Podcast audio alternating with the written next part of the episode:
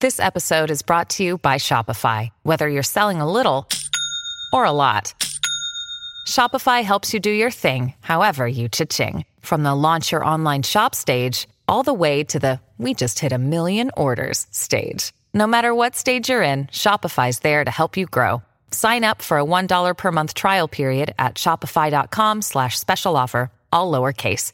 That's shopify.com slash special offer. What's going on, guys? Welcome to the show. Welcome back. It's another Wednesday afternoon and yet another episode of Action Movie Anatomy. We're covering like the 114th movie or something crazy like that on the show, and it's a sequel, guys. We've been around long enough to see the sequel to The Kingsman actually actualized. We're covering The Kingsman, The Golden Circle. We'll see you guys in just one quick second. Welcome to Popcorn Talk, featuring movie discussion, news, and interviews. Popcorn Talk, we talk movies. And now, here's Popcorn Talk's Action Movie Anatomy. Boom! Yes. Mm. If sex could be music, This is sex that's music. what it is. What's up, guys? Welcome to the show. We're back. Here we are. We're chatting Colin movies. Firth could dance to this song. I think Colin Firth could do anything. I think he could, too. I I, love think he Colin could Firth. absolutely dance to this song. Talk about a sweet career that guy's had. Yeah, I mean, like he wins Best Actor for King's Speech, and it's kind of like, wait, Colin Firth is still in movies when Yeah. that happened. You know, it was like he was in Bridget Jones, and he'd kind of been like he'd popped into movies here and there, and then since then he's just a savage. He's just one of those guys that's just been doing it. He's like he's he's had a 20-year run, like a really good 20-year run. Uh-huh. You know, he got his he got his lead actor Oscar in the middle there. Uh, he's just good. He's just a good actor. Uh, yeah, and he also just want to like I want to hang out with that dude. Yeah, he's like the perfect guy for this role too. Like, Yeah, yeah, I, I can't think absolutely. of many guys that I would feel as satisfied playing that role than him. He's like a very good actor. Yeah, there's very few. It was like a young Michael Caine. You Yeah. know what I mean? It's Like kinda there's like what he the is. young Anthony Hopkins. Yeah, there's very Yeah. few. What's going on, guys? Welcome to the show. It's Action Movie Anatomy. We're here. It's Wednesday. We're chatting movies. We're chatting Kingsman Golden Circle. Uh, thanks for thanks for tuning in to the Popcorn Talk Network, the online broadcast network dedicated to talking movies, pop culture by the bucketful. Uh, we're gonna break the whole thing down for you guys. Who's who's in the chat? Who's There's a- representing? you know, we Action got Army? about we got a bunch of Action Army members in here, and they actually were helping me with one of the segments we're going to cover on the show today. Oh, very cool. Uh, we're actually going to replace that segment with a video, but you guys, it still helps. It still helps. Trust me, you'll enjoy the video. Uh, but yeah, hey to everyone in the Action Army, everyone in the chat. I know my mom's in there somewhere, I Excellent. think as well. So uh, Stupak yeah, is a saint. so happy you guys are here. And even though I know some of them haven't even seen the movie yet, that's how much they love us. It's yeah, it's a brand new one. Um, I saw the movie about ninety minutes ago. Yeah. so we're, uh, we're we're we're deconstructing the thing right now. Uh, so guys, welcome to the show. Thanks for paying attention. If you want to follow along in the conversation, obviously there's the live chat. Mm-hmm. Uh, if you can find the Facebook fan page, there's the Action Movie Anatomy Facebook fan page, which has like pretty soon going to have a thousand people in it. Yeah, yeah. which is so cool. What a cool group. Uh, I, I love it. Between And- the two of them, there's almost like 1,500 people now, which is Yeah. just brilliant. I have to think that 90% of the people in the two groups are the same. I'm sure they are. I'm sure I don't they know. are. I'm okay with it. Uh, that's there's Action Army and the Action Movie Anatomy fan page. If you guys want to follow along on Twitter, you can find the podcast at AMA Podcast. You can find me personally at Ben Bateman Media. and you guys can find me at Andrew Guy, and I am very active in all of those groups, almost too active. I don't think so. I don't think so at all. Uh, so, guys, let's break the whole thing down for you. We cover action movies here on the show. Those action movies adhere to four basic rules. Rule number one: the hero always plays by their own rules. I think it's safe to say Eggsy definitely plays by his own rules. Absolutely. Um, is he truly the hero though? I mean, he was. He definitely wasn't fully the hero in the first movie. I think he took over the hero, the lead hero role in this movie. Yeah. Uh, but yeah, I think yeah, he plays by his own rules. yeah, he definitely plays by his own rules, and I think that um, under Rule 2, the hero and the villain are always the smartest people in the room. I, I have to agree. I mean, I definitely think Poppy is the smartest person. She's, she's pretty badass. She's figured Yep. out how to basically drug the entire world. Right. Uh, and, um, and she's going to get, well, the president's, eh, that's a whole other thing. Um, Eggsy has a team of people that make him the smartest person in the room. Right, right, right. Uh, rule number three: the movie is driven by police, military, political, or mercenary figure. Um, I guess he's sort of military, and he's sort of political. They're like yeah, a I mean, he secret works service. for the government, Yeah, um, even though They don't know that he works. Spoiler for them. alert. They get blown up. and rule number four: the movie contains a minimum of one explosion. Lots of explosions in this movie. yeah, it would seem wrong if there was not an explosion in this movie. Yes, absolutely. So uh, those are the four basic rules of action movie anatomy. We break some of them these days. We're not uh, super, super focused on them. Coming up on the show today, we're going to talk about components to making a successful sequel. We're going to talk about some of the most heroic, awesome deaths in the history of movies. We're going to talk fist pump moment. We're going to talk thesis statement, favorite line, all the good games you guys are used to, you know and love. Let's get straight into the trailer before we get into thesis statement. And you were uh, you were kind of lukewarm on this, weren't you? On this movie, On the trailer. saw in you what someone once saw in me it's just something that can't be taught. The makings of a kingsman. we'll we'll talk all about it. I think Being a kingsman is more than the clothing we wear. I thought the trailer was a good trailer. It's just it was more like what I thought this movie was going to be. Sacrifice Right. For the greater good. I hope you're ready for what comes next.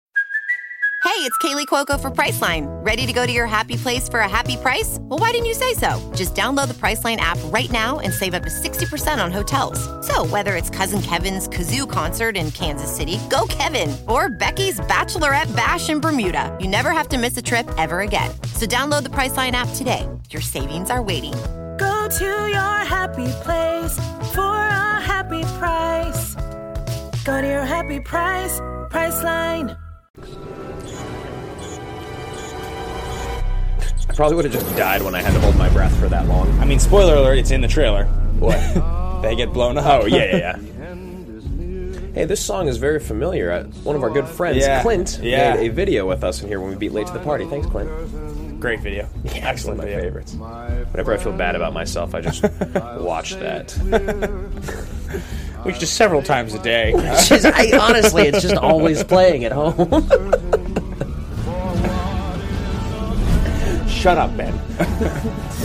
sweet. This is sweet. I will say every action scene was pretty badass. yeah, definitely. I love that his belt buckle was the flask. That was excellent. Yeah. yeah.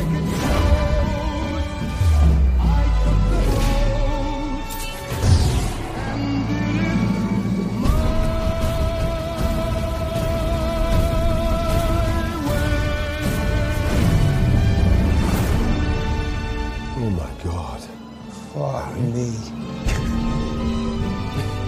I love I love Taron Egerton. Yeah, he's good. I really do. You and I like- remember talking about it in the first episode, which you Yeah. guys if you guys want, we did cover um, the original Kingsman about a year ago, I think. More than a year, I Yeah, think. like a the year and a episode's half. done well. I think, Yeah? I think I think it has like four or five hundred thousand hits. It's so crazy. Uh, I don't know why I'm going to tell everyone this, but I'm going to. It's you know we, we talk about this a lot where you know we'll do an episode and we'll get like a thousand or two over the first Yeah. couple months or first couple weeks, and all of a sudden we won't pay attention for two months and we'll come back. Yeah. it's got like s- a few hundred to several hundred thousand, and that's and that's one of them. Yeah, there's some of those old episodes that's bizarre. If you go back and look at them, they like some of the some of the ones that get hits really surprise me. Some make a lot of sense. I'm sure this one has seen a spike since this movie's come out. Yeah, for Um, sure. But uh, yeah, overall, pretty good trailer. The trailer is pretty accurate to what the movie actually is. My big complaint with that trailer was that I just felt like. And, and we're going to talk a lot about this when we talk about the components in sequel making. Yeah. But it, it just felt a lot like, what do you do when you're going to make a sequel? And yeah, every- like what are the things you have to do, and what are the things you try to avoid. kind of yeah and sort of all of those things were vomited out on the screen to me all at once there's all these stars and so we'll talk about that guys but before we do we're going to get into thesis statements so thesis statements it's your bold thought your biggest idea about the film something that the film really brings to mind that if this comes up at a party if you're talking about this movie with someone this is your big idea you're going to stick to uh, and you kind of really believe it the whole time you're watching the movie and so for mine um, the kingsman kingsman 2 the golden circle proves to me that the Kingsman franchise is able to do today what the James Bond franchise can no longer do. And what I mean by that is basically, by and large, James Bond movies aren't very good. right. And if people who if people want to talk about Casino Royale, like it's it's what Bond movies should be, it's totally the minority. It's not the way Bond movies are. It was a successful turn of taking a, a franchise that was overall pretty campy and making it very dark and serious, and it worked. And then three more movies, two of them didn't work, and one of them kind of worked. Most of the Bond movies before that, all the Brosnan movies, pretty bad, very campy. Yeah. Resemble much more what this movie does, but not nearly as deliberately. Much more tongue in cheek, whereas this is just very campy. yeah, yeah, yeah. So I think James Bond in earlier generations was able to execute in what it wanted to do, but I think as the franchise grew and there was so much history and there was this expectation, the other biggest problem I think is that that was a that was a British character from a British mind with a British audience that American audiences were enjoying. Mm-hmm. And the further and further and further we got, the less and less sort of relatable to an American audience it was. It was like, oh, this is this English thing. I kind of get it.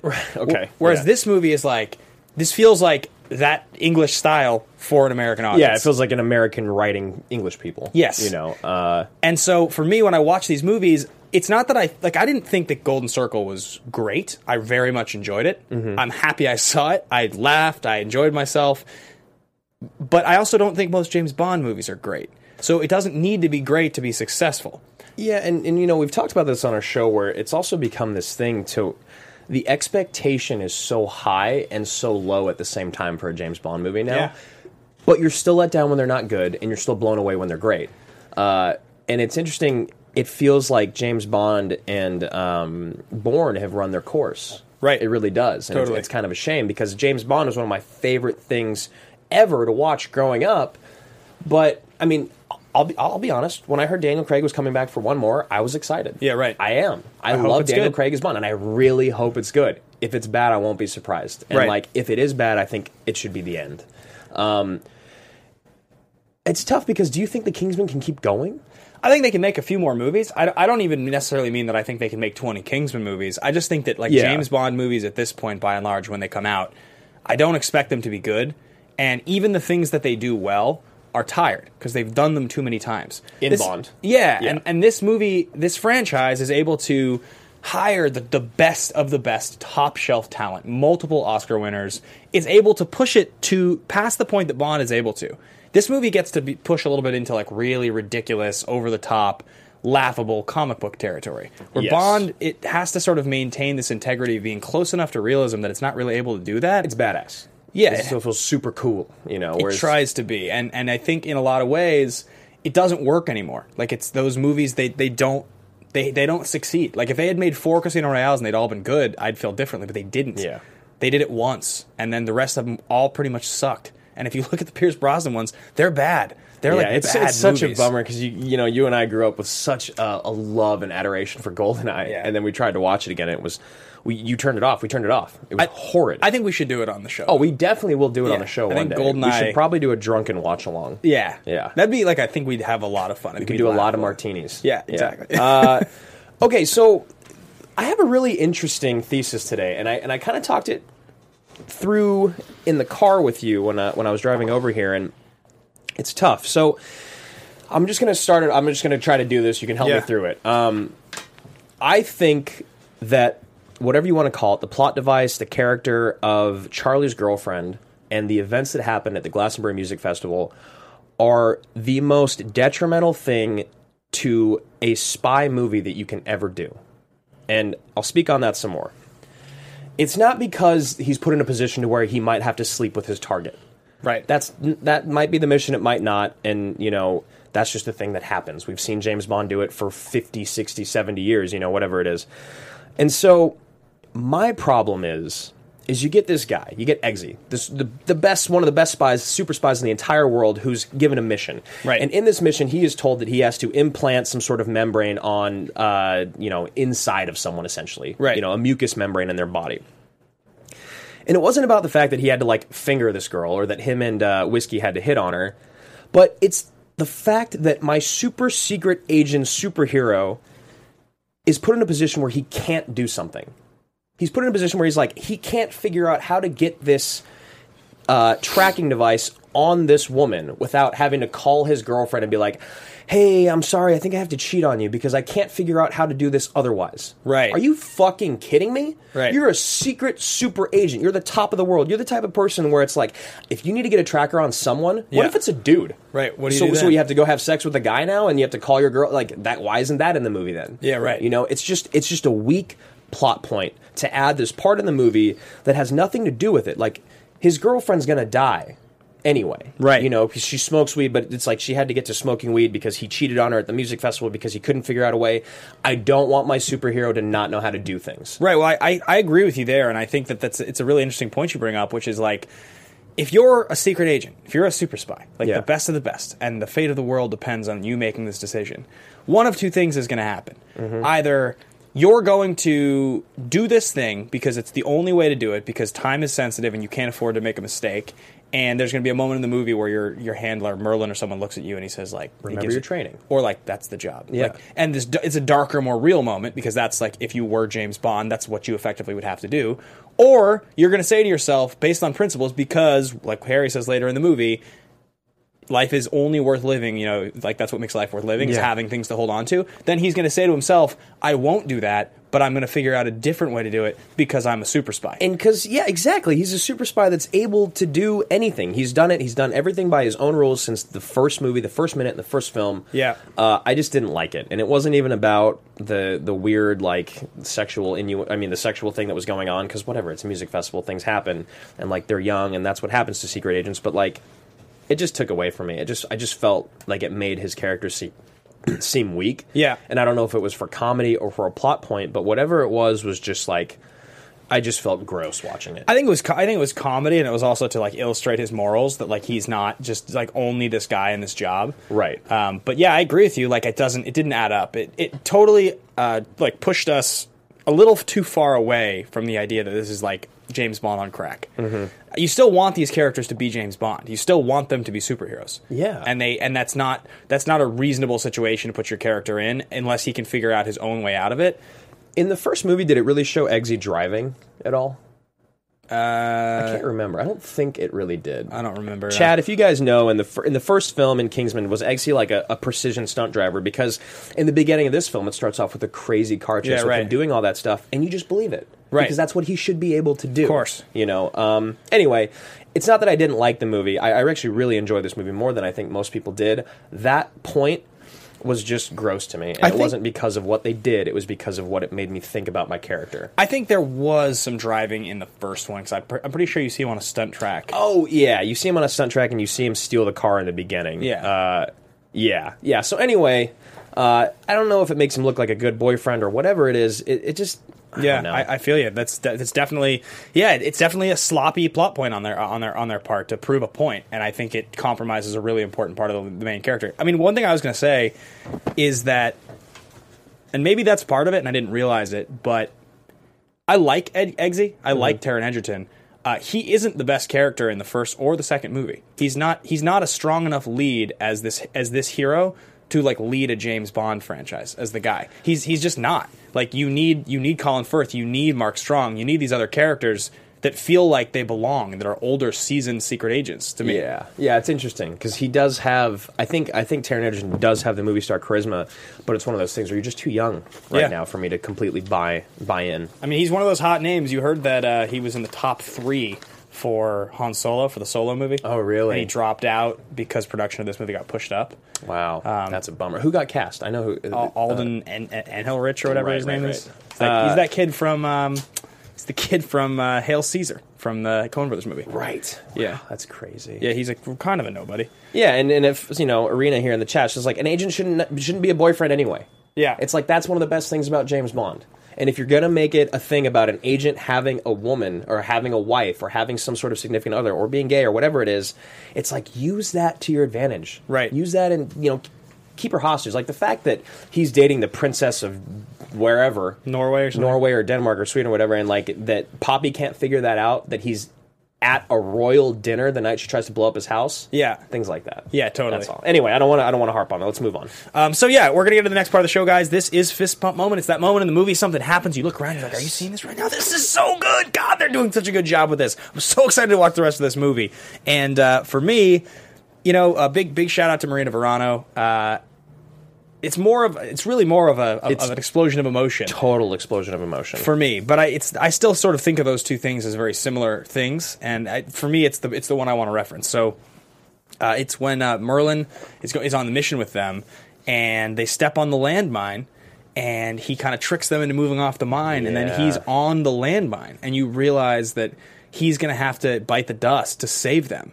And it's so sad because he's just come out in his sharp suit, and he's finally a field agent, and he's like in the field with them with his awesome knife. yeah, feeling good. Yeah, he's he's awesome. And yeah, that moment where uh, you realize what he's done because as an audience member, you're kind of like, oh sh, no.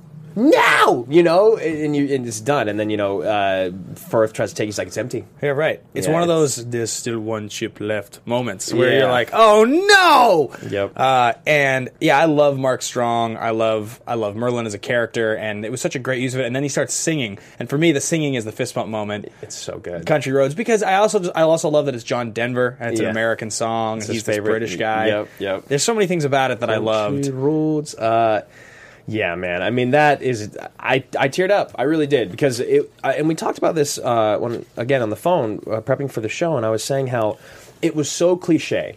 You Yeah. probably knew it was going to happen. It was all by the numbers, Right. But it was so well done and acted and shot, and it was just beautiful and empowering. And yeah, man, I I love that moment. Um, total fist bump, total explosion of emotion. Mine is on the other end of that, and it's at the very beginning of the film, but it's still Mark Strong, which I love. And it's when him and Eggsy are sitting down there, and they sit down in the in the bunker, you know, for the Doomsday Protocol, Yeah. and it's just a bottle of whiskey, and I'm like, perfect. I know exactly what's going to happen. They're going to drink the whole damn thing, and then something's going to be shown on the inside because that's like what you have to do, right? Yeah, right. And so you know, we cheers to this person, cheers to this person, and they're hammered and Yeah, right. talking, and then. It's when he realizes that the statesman or whatever's with the K, because it's brewed in Kentucky, Kentucky, um, and then the music kind of kicks in. Right. And then Mark Strong starts singing again. Yeah. And then it cuts to the Statesman Distillery. Yeah. And like just the fact that it's a distillery is Yeah. yeah. I was just like, yes. I looked Statesman. over and I was Yeah, like, yeah. I'm so ready to see everything about this. Yeah. Uh, yeah. So that was definitely my fist pump moment. And also one of the I mean, one of your favorite things about all the Pierce Brosnan Bonds is when he goes to talk to Q. Right. And so when you when you're gonna go to a whole new statesman, you're like or a whole new like secret spy warehouse Right, or right, bunker, right. you're like, man, how are they gonna do everything? Yeah, And right. it- it's super badass. And I love when they hit the hit the barrel and the whiskey just starts pouring Yeah. out. You're like, Shit. Yeah. So good. Uh, all right, so uh, that is fist bump moment. What it what it brings to mind with the death of Merlin are great heroic deaths in movie history, which Drew and I started talking about on the way here, and we had written down a handful of them, and then I found this wonderful Geek Tyrant video Yes. online. It's like real short, and it, there's no words, but I promise you, if you guys have watched this show, you will know the vast majority of these yeah, movies you will know almost every single one of these. and they're just great. Uh, obviously, this is my single favorite heroic death of all time Yep. because it's one Boromir, of my one yeah, of the one of the saddest. my favorite moment in the whole trilogy. Um, Boromir, you fought bravely. Let's take the little one. Look at this. You got you got Hanks. It's a good one. Also done on this show. good. Yeah, we haven't done this yet, though. I think this is probably on our radar. I'm guessing this is coming. 300, yeah, that was the one lot of people mentioned out. The Action Army and the Creepers in the Action Army, they've started a new chat group. Oh, sweet. Yeah, it's very good. And they, they Billy? actually threw out a lot of these Rest in uh, peace. great ones. Air Force One. William H. No, it's the plane. Oh, the plane, gotcha. Oh, there's yeah. still one ship left. Yeah, yeah. Ray Fiennes was that enemy at the gates. Enemy at the gates sacrificed himself at the end to give away Ed Harris's position. Uh, that's Inglorious Bastards. No, I'm joking. That's not what that is. Eastwood, Torino. Gran Torino. Yep. What's this? I don't A know. lion? The Lion movie. Oh, yeah. Oh, yeah. Vader. Yep, of course. Iron Iron Giant? Giant, yep. What about Bing Bong? Bing Bong was one people mentioned from Up. I mean, not from Up, from Inside Out. Okay. Yeah. No. It's a really sad one. Killian Murphy. That's Uni- I think that's United '93. Yeah. Titanic. Jack. Yep. Some great heroic sacrifices. This is, what is that? Bridge on the River Kwai. Yeah, I think so. It's like- Yeah. Oh yeah, Randy Independence Quaid, Day. man, Of course. That's a great one. That's a great one. Uh, Tim Robbins, or is that is that Mission to Mars? Must be. I haven't seen it. Nice. City, right? Sin City, yep. Watchmen. Yep. Can't even see. Yeah, I don't know. I don't, know. I don't recognize that one. Ripley. Ripley. Alien yep, Three. Yep. Kid. Some sweet ones, right? Yeah, oh, these are some, they're some of Notebook? the greatest of all time. It's not the notebook. That's not a notebook. No. Thin Red Line. Oh, that's Jean X Men Grey, yeah. three or two. Two, I think. Fifth Element. Right?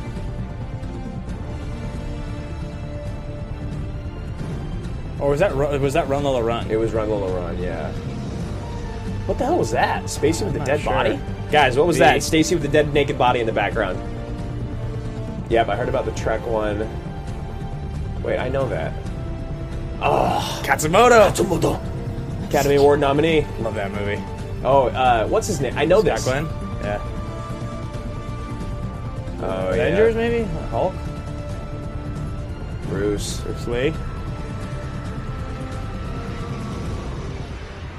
Oh, then this is this is sweet. They, they end it with, which is not one that I know, but uh, Oh, the Spock one. Yep. yeah. Don't breathe, Admiral. It's logical. The needs of the many outweigh The needs of the few. or the one. I've never seen that. Or or Was that when we destroyed Team Trek and the Schmodown? Is that what that was? I'm not. Or maybe I have seen that. Which one is that from? I wonder. uh, three, maybe? The second one is Wrath of Khan, and then three is the Search for Spock, and four is the Journey Home. So maybe that's in two. I, I could not tell you, man. I really couldn't. The only ones that weren't in that that I really wanted to mention were Bing Bong from Inside Out. Sure. Obi Wan. Yeah, it's a huge one. Uh, Gandalf Right. from The Fellowship. And then Creasy from Man on Fire. Oh yeah, yeah. Creasy we Bear, love the man. crazy one. Yeah. Uh, Gandalf and Obi Wan make sense because they showed two other from those movies, Right. Barmir and uh, Yeah, yeah, Vader. yeah. But yeah, pretty sweet stuff. Pretty good stuff. It's Some one of the it's one of the greatest things in movies when someone sacrifices himself for the greater good, and you- course. you, just feel so empowered by it. And you also, Yeah. it's like heartbreaking and Totally. strong. Strong in this movie is one of the greatest ones I've seen in a while, and it was also I was shocked I was brought to tears in this movie. Yeah, there's multiple times for me actually. I, I actually thought that the reveal when when finally uh, Colin Firth remembers who he is was super satisfying. Yeah, yeah, you know? that was good. They made us wait for over an hour for it. I also liked how whiskey had happened to him before, so they just had the quick trigger. It's like, I'm sorry to do this. Here's Yeah. the thing, and it's like, and I actually liked his little monologue he had. Um, anyway, let's get into let's get into star profiles here, and let's talk a little bit about Firth and Edgerton. And we had a great question, uh, AMA question about about the star power in this movie. So really quickly to breeze through this, Collins first Firth's three most recent films were Kingsman: The Secret Service in 2014, Genius in 2016, and Bridget Jones's Baby in 2016. And this makes so much sense for his career, but it bothers me. You know what I mean? That he's had like a slowdown. You mean? well, it's just like that's what he does. Like he'll win an Oscar and then he'll not be in anything Right. relevant, you know, or like he'll win it and then he'll do the Kingsman and then he'll fall off. It's like that's just kind of the guy that Colin Firth is. Um, so I'm okay with it. but Yeah. I just kind of want to see more of him. I think. Well, he's got. I mean, so he was in like the British stuff, you know, in the early two thousands, right? So Bridget Jones' Diary, and he has like a Love Actually role, and what is is is uh, which is the other one that he's in? Is it About a Boy? Is that the one that's got him in it? Firth? Yeah. Or Uh, is it no, Notting that's Hill? Hugh Grant. Uh, Notting Hill is also Hugh Grant. Um, there is another one that I, I know you're trying to think of. He is in Love Actually. That's what Did I you said. say that? Yeah, Oh, I said okay. that. I feel like it's he's not in About a Boy.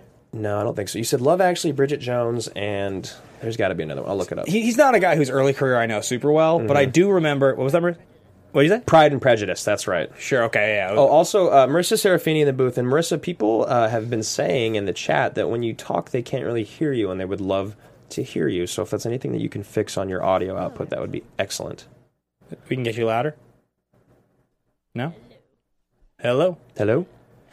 Um, Yeah, so he was like a, one of those weird kind of like rom com British guys. Yeah, he was like the charming British guy. I mean, I think best known probably early for Bridget Jones. And then as he got a little older, he popped back up. So the movie that takes place right before he wins his Oscar is a movie called A Single Man. Did you ever see that movie? Y- Uh, no, but I remember I was working at Blockbuster when It's that. Tom Ford's directorial debut. Yeah. It also has Nicholas Holt. Uh, it's like this really beautiful movie about like a professor who's gay, and he kind of like he sort of has like a little bit of a romance with one Like of his glasses students, and like a beige suit on the yeah. cover. It's like totally like a Tom Ford made a commercial for like really like beautiful fashion. Um, Yeah, yeah. and it's a great movie. It's really good, and he's really good in it. He was nominated for Best Actor in 2009 for it, which he lost to Jeff Bridges for. for Mm. Oh, Crazy that's Heart. interesting, And then yeah. the next year, Jeff He- Bridges lost to him for, For King's Grit, Speech. and he was in King's Speech. Yeah. Um, so he had a really good couple years there. Um, really, his his whole run, but the, like late 2000s, was really good. And then this is 2014, the first one. And then he's just sort of, I think he's like in his mid to late 50s. So he kind of gets, I, I get the feeling with him, he's the kind of guy right now that probably kind of choosy about the roles he's going to take. Doesn't seem like he needs to really take Yeah. much. I want to see him as a really evil dude Yeah, in a movie, a villain. Yeah, I Me think he, too. I think he would be really great. Uh, and then on the other side of it, we have Edgerton, um, who was in Legend in 2015 alongside Tom Hardy And Tom Hardy, and Tom Hardy, uh, Eddie the Eagle, 2016. which you saw you liked, right? I love Eddie the Eagle. It's one of my favorite movies. Really? Uh, yeah, I, I, it's just fun. It just just feels good watching it, man. Just Yeah. a feel good film. Uh, and then Sing in 2016, which I also heard is incredible. really? I I heard it's very good. I heard it's like a really good animated movie, but I I don't know if that's true or not. They're all good, apparently. Yeah, It's like the easiest thing in the world to make a good animated movie. It feels like it feels yeah, yeah, and then there's also uh, the last dinosaur like the good dinosaur or the good Yeah. dinosaur. Yeah, the last whatever. Uh, Pixar's okay, only flop ever. so I want to get into this real quick. We had someone talk uh, on the Facebook page talking about the, their AMA question, and uh, his name, if I can find it here real quick. Uh, we actually had a lot of really great questions. We're going to have to ignore most of them because Aaron C. Jensen here had a list of questions, and there's a bunch of great ones. Um, did you feel the film was a decent sequel? Why or why not? We're going to get into that. We're going to talk about what we think you really need in sequels. Uh, did you like how they brought back Harry, or did you feel it was too forced or unnecessary? We both stated we liked it. Uh, I liked Harry. It was a little forced, but it was still good. And then this is the point we want to get to right now. The cast was obviously filled with star power. However, did you feel it suffered or enhanced or improved the overall film? So let's talk a little bit about to answer that last one. Um, let's talk a little bit about components to making a sequel. So to answer the question of was this movie's star power necessary, I think you have to look at how do you make a sequel, especially a sequel to a film that when it was made, there wasn't like a clear sense this was going to be a trilogy or there would be a sequel. This movie, it was the first one was successful enough that we got the sequel made. And you can point to like John Wick, you can point to some other films taken that are kind of similar, where they were surprise hits and then they pump out the sequel. Yeah. And I think if you make the list of what's required, the first one is you have to take what was successful about the first movie and you have to double down. Yes. So in the in the case of Wick, you know, he gets more invincible, the action gets bigger, gets crazier, the More gunfights brutal. yeah, in the case of this movie, there's there's more action. The car chases are crazier. The gadgets are are more wild. The, The the villain is turned up to comic book ten. You know, even more so than Valentine was. even like even like Eggsy has a bright orange jacket. Like everything is just louder. and- Poppy Land, bigger- is like one of the biggest villain lairs you've seen in a movie since like someone said the Roger Moore era of Bond. Yeah, you be- know, because they spend because the idea is this movie. The first one was a modest investment for a great return. Let's double down the investment to double the return, right? So we'll spend twice as much money. And when we get to when we get to cash, we'll talk about that a little bit. I think the second thing that you have to do is you have to up the stakes. So you take what worked and you double down, and then you have to up the stakes. And that's where I think your comment about star power gets brought in for me because making this movie, they say, okay, what are we going to do with this budget? What, wouldn't it be cool if we could just hire, I don't know, Channing Tatum, Jeff Bridges, Halle Berry, Julianne Julianne Moore? Moore, yeah. Let- Let's bring back everybody from the first one that was which good. three of those people have won Oscars. Yeah. Uh, and you bring them all in, and we'll find a place for each one of them. And for me, a big reason the trailer was a turnoff for me was that. Those were the things that when I saw the trailer didn't make any sense to me. You know, and I know as well as anyone, when you're talking about a movie that isn't like a two hour, 40 minute epic in the middle of a trilogy, it's really difficult to put actors of that caliber into a movie without feeling like you're shoehorning them in just to have a name on the poster. And Yeah, someone had mentioned how they felt they were they were kind of bothered by the fact that uh, Julianne Moore was top billed on and like the previews and stuff. Yeah. It- but it makes sense. It's like she is the most relevant, highest star. I mean, like Bridges is relevant, Channing Tatum is relevant, Julianne Moore is very relevant, and she's won an Oscar. You know what Yeah. I mean? She's more relevant than Bridges, and she's an Academy Award winner. And everyone knows when Julianne Moore's in a movie, she's going to do a good job. Right. Uh, Channing Tatum is just fun. Yeah. You know, and then Bridges is like I think we all we all didn't really expect much out of Bridges in this movie. Yeah, I mean, this, at this point when he's in movies, unless you give him the whole movie to just like wax poetic like he does in Hell or High Water, I he's literally Dustin. thought he was going to die at the end of Hell or High Water in real life. Yeah. he was like so sweaty and old looking. Like his his voice is like really deteriorated to the point now where he talks, he kind of sounds like this. I- yeah, He's- instead of like Robert Fritter, where the hell yeah, he's sound like getting that. into Finney territory. Uh, though, still so much love for Jeff. Oh Bridges. yeah, we love Jeff. Um, so, but yeah, so I, I feel like you, you double down on what worked. You take all of the sort of space that you have and you increase it. You just inject all of that money. And then you take a bunch of scenarios that were good in the first one and you try to weave back all of your important jokes from the first movie and bring back as much stuff as you possibly can to the second movie. Totally. You want your you want your audience to feel like they're in on the inside joke because they saw the first movie. So I think to make a se- uh, to make a sequel, the components of a sequel, it's like you take everything that worked, you double down, you try to inject as much money as you can, and then you try to duplicate as much of the first movie's success as you can. So that when someone's watching it, they can get that feeling of like, oh yeah, like I liked the first movie, I like the second movie. What ends up happening though is if you take the approach we just said, if that's how you approach a sequel, you just end up feeling during the movie like as good as this is, it's not as good as the first one. Of course, and like you have to let that go eventually because it's never going to be as good as the first one. I mean, we had this conversation when we covered mm, what movie was it? Uh, was it Planet of the Apes? Was it one- the second Planet of the Apes movie? Maybe uh, Or maybe it was the first. could have been the lovely Jack Reacher never go back. Could have been. So recently, I wish I could remember which episode it was, but we talked about sequels that surpass, you know, the movie that started the franchise. And like, there's very few cases, and even then, it's arguable: is Yeah. Empire really better than A New Hope? Is Godfather Two really better than Godfather One? And is Dark Knight better than Batman Begins? And like, I'm one of the people that doesn't think so. Yeah, right. And so in this movie. We all knew it wasn't going to be as good. Yeah. as the first one. I course. think I I don't think anyone thought it was going to be as good as the first one, but it did do all the things that we like. But at the same time, how do you build on that? How do you go anywhere beyond that? To because it's you know when they do the whole thing of uh, manners maketh man, Yeah. and you know f- they f- they did a good job because Firth throws the thing and misses. We're Right. like, Yeah, they thank trick you. God. Totally. But then you know, and we've heard people say this a lot. Then they have one of the most uh, irrelevant and excessive action scenes ever in the movie because they just feel like that fight scene with whiskey is so not. It's just like, why are we doing this again? Yeah, here? right, right. Whereas, like outside of the cabin, when you see whiskey go off with the revolvers, you're like, that's awesome. Yeah, totally. You know, so I don't know, man. It's it's really tough. And and Vaughn's a very smart director. He does, he makes good movies. It's the whole sequel thing is it's it's, it's an anomaly. Well, it's like unavoidable because like the only way to dodge it is either to be part of a trilogy where you feel like there's a reason you're watching a continuation of the first movie, like it's a through line to an outcome, Yeah. or it's it's that they've completely reinvented it and changed the movie and the tone and everything drastically to make the sequel, which is like the best sequels do that. And it's it's so difficult to just make the same movie twice and actually have the second one stand up to the first one. It pretty much doesn't happen. Uh, and so I, I yeah, I, I just I walked out of this movie being like, that was so that was so fun. Like yeah, it was so fun. I like was really happy about it. Like overall, I laughed. The Elton John stuff was great. Like Mm-hmm. I loved so many of the performances. I thought all of the stars they added like added something. They were all great For sure. But No I one took away also from it. Walked out of it just being like, I don't have any desire to watch that again. And if it's on TV, I probably won't really be able to tell right away which movie it's from, especially Right. because there'll be a third one in a couple years. And I'll just, it's the same thing with Guardians. It's the same thing with all these movies. You just like, unless you see an actor who's clearly not in the first movie, you'll just forget. Yeah, you're like which yeah, they kind of they kind of blend and yeah, I don't know, man. I mean, the whole sequel conversation is really tough. People have been trying to do it forever since movies started, and um, I think that this one succeeds as a sequel. Definitely. I think it, I think it is a good sequel. I'd give it a green light. Yeah, absolutely. So let's talk a little bit of production and development really quickly here, guys. Matthew Vaughn, Jane Goldman wrote this film. Uh, Matthew Vaughn writes and directs all of his films. So, you know, he adapted Kick Ass into a film, he did Stardust, X Men First Class, Days of Future Past, um, lots and lots of stuff.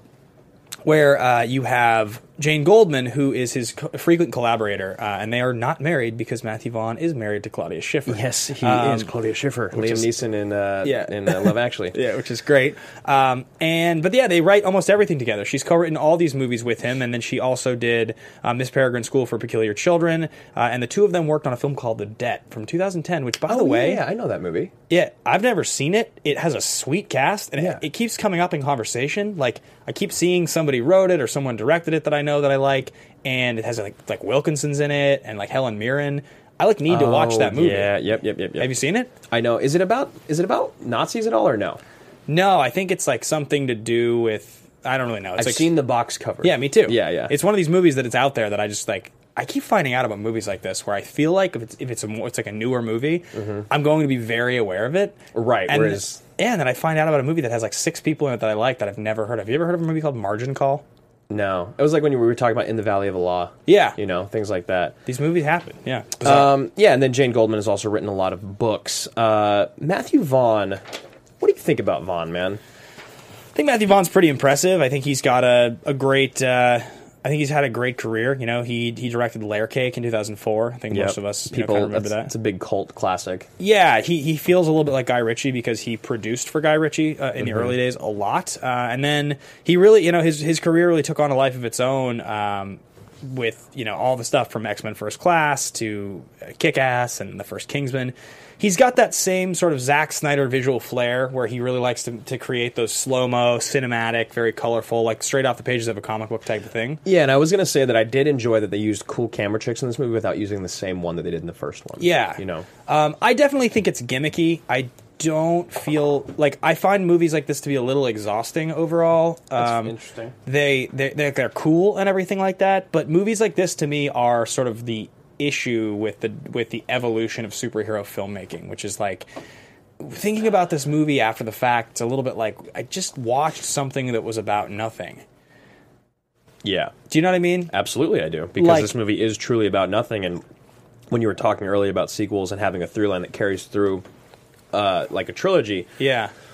Star Wars, Lord of the Rings, Dark Knight, even though Dark Knight can be standalone, um, this movie could never do that. I would never come back to three because two didn't finish the story. Right. Yeah. Like if you think about like the great trilogies we're talking about, they're like true stories of good and evil in the most basic sense. I mean, Lord of the Rings is like basically those books were written at a time which was like the Allies versus the Nazis. Like Right. that's what those books are about. You know, like like Nazi Germany is Sauron. That's what the story is. And so when you watch them, it's not surprising that they feel incredible. Like the stakes are incredibly relevant. The world is going to live or the world is going to fall, Right. and they have to fight for it. And you believe these good characters versus these evil characters.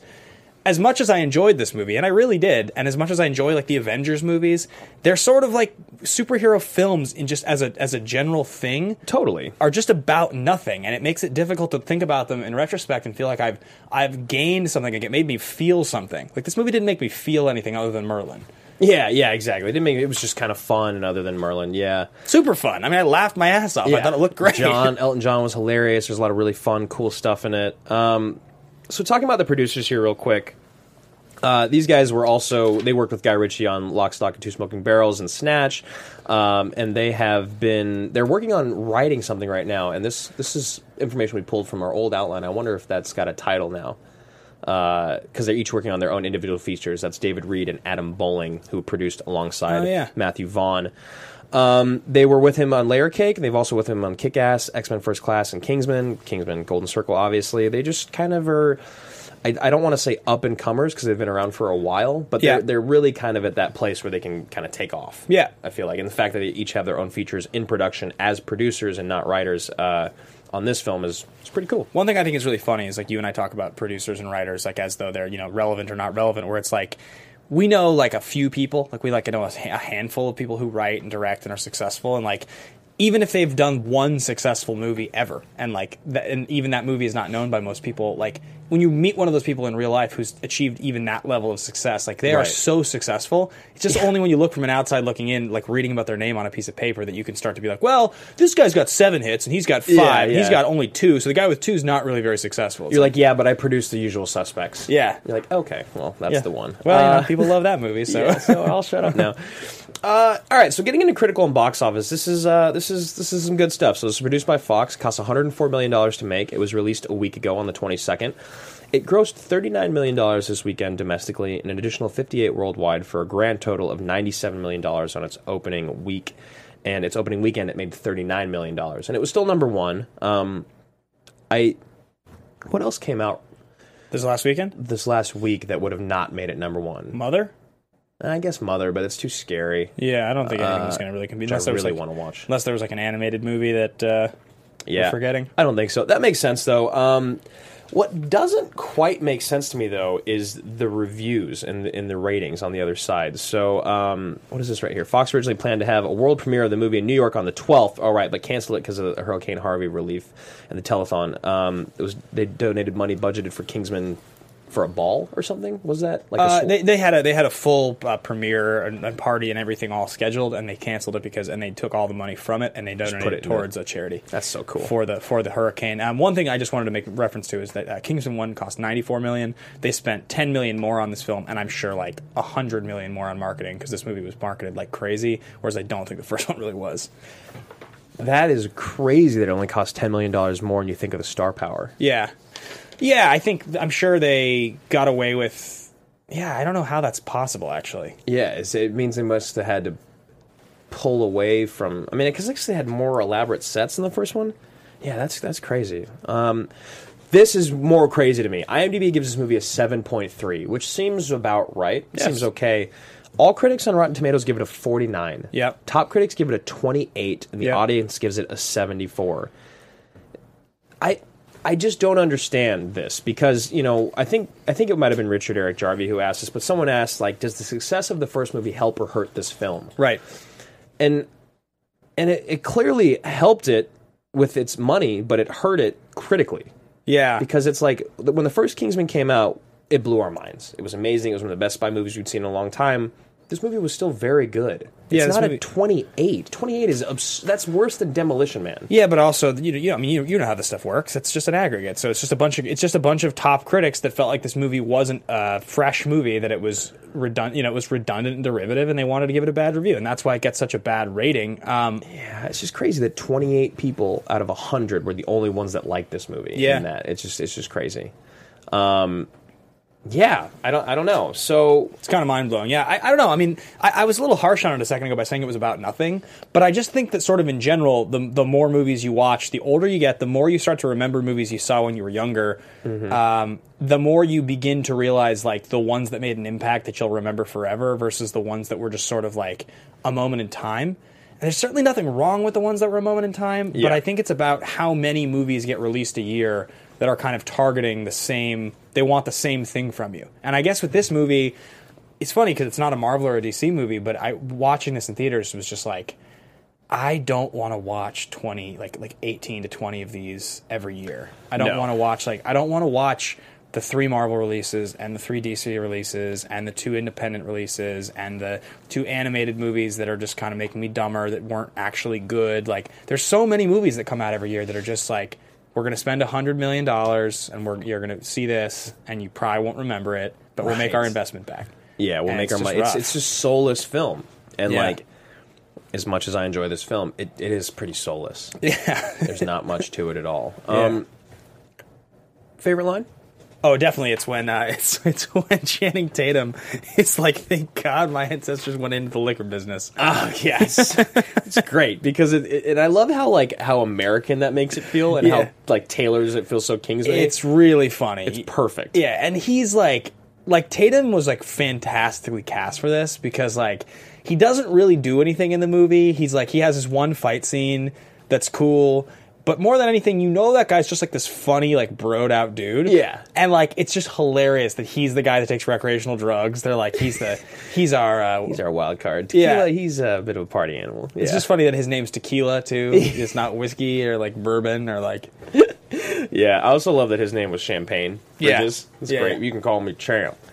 Uh, I think my favorite line is is um, an allusion to the first one when you know he's about to get the princess out. And she's like, "If you come back, you can da da da." You know, Yeah, Elton yeah. John says, uh, "If you save the world, you can have a backstage pass." I loved it. It was so funny. Elton John was so hilarious in this film. Um, he it- it's it's just crazy that he was so absurdly over the top and Yeah. he felt right. Yeah. like when he does just like three sixty spinning jump hook Yeah. kick, you're like, awesome. Yeah, it was I am great. all in. The other one though that I have is a little more serious is when Mark Strong and Halle Berry are sitting there. yeah. She talks about going out in the field and and he has a moment talking about how important their job is. And at the time, you don't really feel it. But Yeah. looking back on it, when later on you see him in the suit. And he finally goes out in the field for the very first time. Yeah. And he never wanted to. That's Right. not what he wants to do. Yep. And it yeah, so that line had a lot of weight to me later on. definitely, definitely. Um, so those are going to be favorite lines, guys. A- As always, you know, leave them in the comments, tweet Mm-hmm. in, um, and and just it's a quick thing we don't really say very often, but like if you if you stay in the chat here, it is a lot of fun. But liking and commenting and subscribing. Is definitely what helps the videos stay Yeah, high in the YouTube absolutely. algorithm because see, YouTube changed their algorithm uh, about a year ago, which is now that old videos that get a lot of views don't they don't get pushed up in the SEO anymore. So if you search for something, if you search for Kingsman and people have not liked and they have not commented, you got further and further and further down the list and people don't find the video. And so it's helpful eh, obviously to have you guys on Facebook and in the chat, but just go and like, give a thumbs up and just leave a comment on the actual video because the more of those we have, the better the videos do. Uh, we would very much appreciate that. Did you notice the dogs' names were Benny and Jet? Yeah, it's funny. That's Yeah, yeah. great. Uh, so AMA question this is the last one that I wanted to cover from earlier. Uh, I did not mention it's from our, the same person, and it's who is the better villain, Valentine or Poppy? Uh, she's pretty great. She She's was great. she was creepy and funny and weird and like the burger stuff. It was just like it felt like correctly over the top. Yeah, Um, she like reminded me a lot of like uh, Christina Applegate in Anchorman when he comes home and she's like she's like I've been home cooking naked Oh, for you she- all day. Let's make whoopee. And then he's kissing her. She's like I love my life. And it's like a fantasy that he's having. like that's a lot that she reminded me of. that is the perfect metaphor for this. Yeah, I, I completely agree. I, I I really love Valentine, and he was great, and I love that he executes Firth, and he like covers up. You know, he's like, oh god, you know, Yeah, and yeah. she's like, yeah, that's what happens when you shoot someone in the head. Yeah. Um, but Poppy scared the shit out of me. Yeah. she really did, and like from the very beginning, it was so over the top, and like. You know the the robot dogs and the friend that betrayed him, and then you know putting him in the meat grinder and then eating him. But like, I loved it. I was totally in. Can we take thirty seconds to talk about how fucking sweet Bruce Greenwood was? Oh, Bruce Greenwood was amazing as the president. He was so good. so amazing, and like that was clearly a, a throw to American. Uh, Well, they cut a bunch of. You heard they cut Trump jokes. Yeah, yeah. They cut a bunch of Trump stuff out of the script because he was it was getting closer and closer to the election by the time this movie started going into production, and he did. He was like, I don't want people half people that go into this movie to cheer and have to feel let down by it. Right. And he's like, it shouldn't be divisive. It should be an escape. Um, have you changed your tune on Bruce Greenwood yet? I love Bruce Greenwood. Holy shit, man! We are one hundred percent wrong. What? Or not in the wrong, but in the minority. Everyone in the chat, Yeah. I'd say literally everyone thinks that they like Valentine way more. Really? Yeah, it's crazy. Oh, I love Poppy. I thought she was excellent. I And did too. I loved Valentine. He was hilarious. Yes, he was- he was The- great. The But- list was awesome. Yeah, the list was awesome. Sophia Batella was amazing. She was a but great villain, yeah. sh- I, I I love Poppy. Um, okay, man. Yeah, I think that pretty much uh, pretty much wraps up our games for today, guys. There's just one last conversation. It's going to be uh, which of the three action movie categories this film fits into. So, in our opinions, there are three action movie categories. They're totally ridiculous movies. Those are movies like Face Off and Con Air and and uh, Demolition Man. They're really silly. Uh, Commando. they're yeah, there's movies that are uh, totally legitimate. That's going to be like movies like The Fugitive and like Lone Survivor and Gladiator, and they're a little more uh, grounded and uh, they hold together. And then there's the middle category, ridiculously legitimate, which is like The Rock and Point Break and uh, you know Predator, movies that are like overall awesome, but they have a couple silly points, but there's something really good about them that hold those movies together and Yeah. keep you feeling like you're watching something pretty legit. Um, I think it's sort of impossible to not just feel like this movie's totally ridiculous. Yeah, it it it, it has to be totally ridiculous because um, I, I, we know we had this exact same conversation after the first one. I remember. Yeah. Um, but this one felt even more ridiculous. did we end up going totally ridiculous on the first one, or did I end up going in the middle category? Do you remember? you probably went in the middle, is what I feel like. Yeah. I feel like we were both right on the edge, kind of waffling about it. But this one just it does it didn't have anything at any point during the movie that made me feel like I wasn't supposed to be kind of chuckling. And also, Yeah. like, I think a good I think a good indicator of totally ridiculous is like. Can I get up and go to the bathroom and come back and feel like I've missed absolutely nothing? Totally. Like I've s- I, I actually downloaded the Run P app finally like Yeah. a couple months ago, and I've used it for all the movies we've covered on the show that are recent, other Yeah. than this one. Yeah. I didn't have to go to the bathroom, but I Yeah. also didn't care that if I did, I'd miss anything. Yeah, yeah. You know? Like it's not it's not really a movie where like if you miss something, it's like gonna it's gonna really make much of a difference. And it has some really interesting points, like the political conversation that it has. Emily Mortimer's character, where she's talking about she's I think I think it's Emily Mortimer. Emily Watson, you mean? Em- oh, Emily Watson, right, excuse me. Emily Watson and her character and like it's everyone. It's kids. It's people like I work for you 20 hours a day. Yeah. Like, I can't do that without synthetic help and like it's young people that are trying things out, experimenting, people that have been drugged and it's there's some lot of really interesting points in it. I agree. But it's still totally ridiculous. Yeah. Like without a doubt. Yep, I completely agree. All right. And also like Poppy's character, like her whole point of just like you can sell all this other stuff, you can sell alcohol, you can sell sugar, like, and I'm a criminal because I sell drugs. And Yeah, it's and like, she's, the whole monologue she has about sugar being ten times more addictive than cocaine and killing more people and all that—it's it's all true. yeah, yeah, yeah. Don't do drugs. Don't do Um, drugs. Let's uh, let's get into the final point of the show, guys, and that's going to be uh, the pitch. Yeah, what's up? American motherfucking made. I'm so pumped. I've heard such great things. Yeah. It's it's like the exact same thing of, of being so hyped for Kingsman, except for Yeah. hearing great things about American Made. I've heard I had heard reasonably mediocre things. I read one really good review today, Uh-huh. um, but it's like Cruise is back, and like at, at the very least, at the very least, this is not a stupid remake of The Mummy. This is not a sequel to Jack Yeah. Reacher. You know what I mean? This is an original movie It's where a he's playing an new original Cruise character, character, and he's yes. getting to like just it looks sweet. We know it's a good director. got a sweet Southern accent. I'll I'll, I'll rake it up in the morning. even if this movie's mediocre, it'll be entertaining in a way that like the last few cruise movies have sucked. Like, let's be honest. The last two cruise movies that hit theaters, right? Yeah. Was Never Go Back and The Mummy. God, those both sucked. They were so bad. They were so bad, and like Cruz was even sweet in America. I mean, in uh, Reacher in too? parts of the Reacher, but God, he was just not good in the Mummy, and it wasn't his fault. It was the character, I think. But like, yeah, I'm I'm ready, man. I'm ready. I'm excited. Cruz Lyman, Cruise Control is back on Cruise AMA. controls back. I think he's probably going to be doing a bunch of press appointments this week. He's probably going to be like on some Tonight shows. He And things might like even that. show up. Please come here. someday. Someday. Anyway, guys, thanks for listening. Thanks for watching. As always, find us on Twitter, Ben Bateman Media, Andrew Guy at AMA Podcast. Find the Facebook group. Go join the Action Movie Anatomy fan page, guys. That is the place to start the conversations. Uh, and otherwise, you know, we'll see you same time, same place next week. Have a good one, guys. Bye. From producers Maria Menunos, Kevin Undergaro, Phil Svitek, and the entire Popcorn Talk Network, we would like to thank you for tuning in. For questions or comments, be sure to visit popcorntalk.com. I'm Sir Richard Wentworth, and this has been a presentation of the Popcorn Talk Network. The views expressed herein are those of the hosts only and do not necessarily reflect the views of the Popcorn Talk Network or its owners or principals.